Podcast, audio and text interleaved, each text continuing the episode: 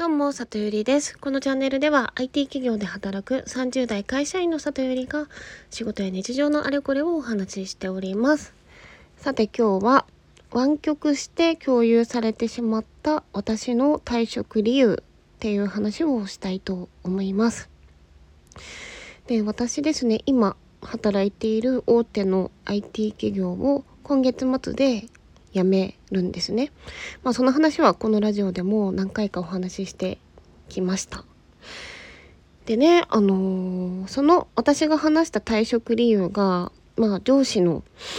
加工によってちょっと違うニュアンスで伝えられてしまってもやっとしたよっていうことがあって、それをちょっとお話ししようかと思います。で、私が上司に退職したいっていう思いを伝えたのが8月の半ばでした。で、そこで退職したい理由というのは、正直に伝えていて、2つですね、理由はあって、1つ目は、やりたいことがあって、それに近づくために今転職をしたいっていう話と、もう一つはその入社して以来完全リモートワークっていうのが、結構そのタイミングで入った人には厳しい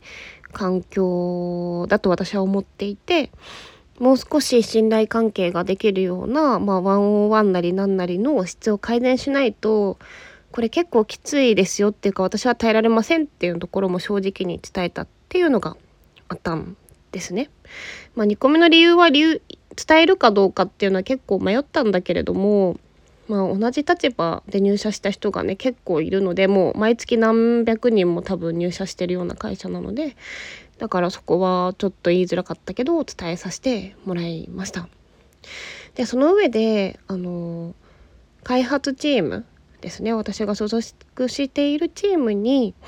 全体周知するタイミングが9月の頭だったんですけど、そこでは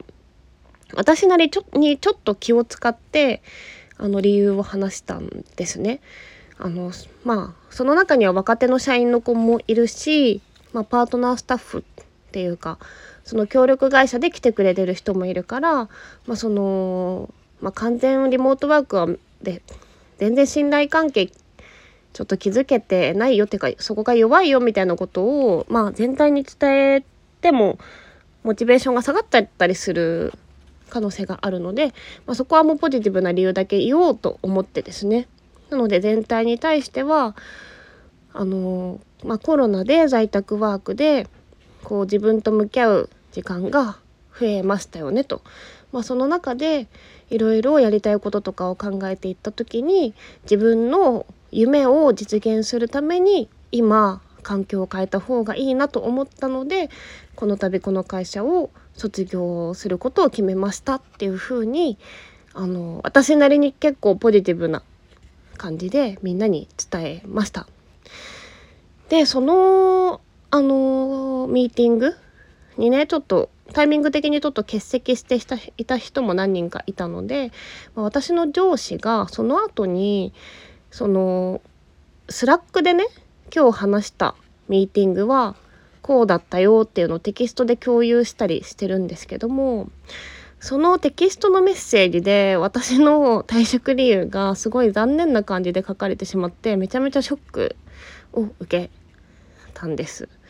で、内容としては、佐藤さんがこの度退職しますと。で、理由としては佐藤さんがコロナ禍で自分に対していろいろ見つめ直した結果、今会社を変えるのがベターな選択だと彼女は判断したそうですっていう書かれ方をしてしまったんですね。で、ちょっとしたニュアンスの違いなのかもしれないけど、私はあえてドリームっていう単語を使って英語でみんなに共有したんですけど、ポジティブなイメージを持ってもらおうと思ったから。でもそのマネージャーが書いた文章としては、自分を見つめ直すってまるで私がダメなことをして反省してるみたいじゃないですか。だからこの選択は全て佐藤さん個人がネガティブな決断をしたのであって、この組織とかチームには責任はありませんっていう風なことを暗に意味してるような感じがしてですね。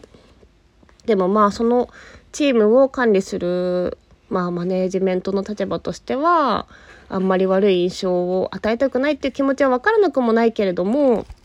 なんで私がその自分の夢をってあえて表現したものをそのまま使ってくれなかったのかっていうところが、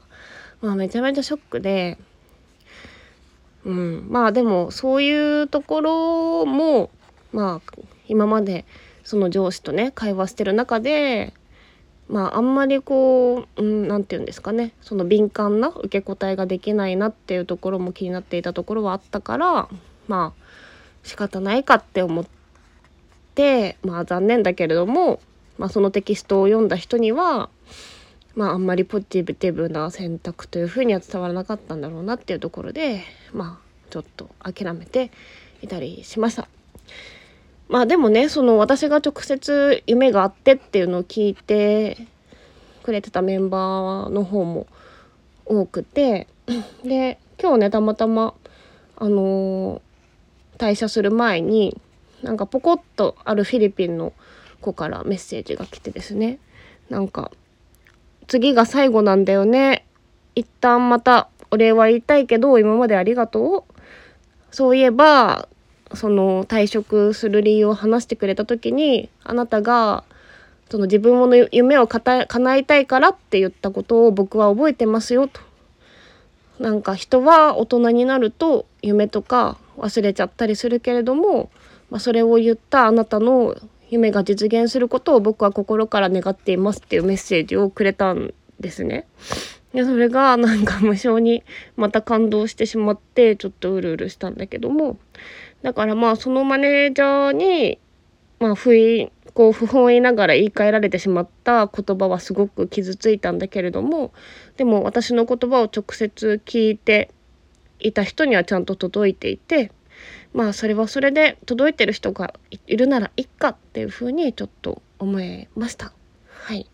なのでまあ改めてねその言葉でちょっと感動をして、今日出社してもう次30日に出社したら今の会社終わりなんですけど、でまあ今日までで一応やる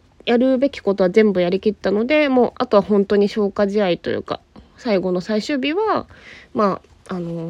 物の返却とかそういう諸々の手続きやればクリアっていう感じではあるんですけど、まあそこで出会えた人たちへのそのメッセージを伝える機会は最後にもあるので、まあ、一緒に働かせてもらった人たちには感謝の気持ちを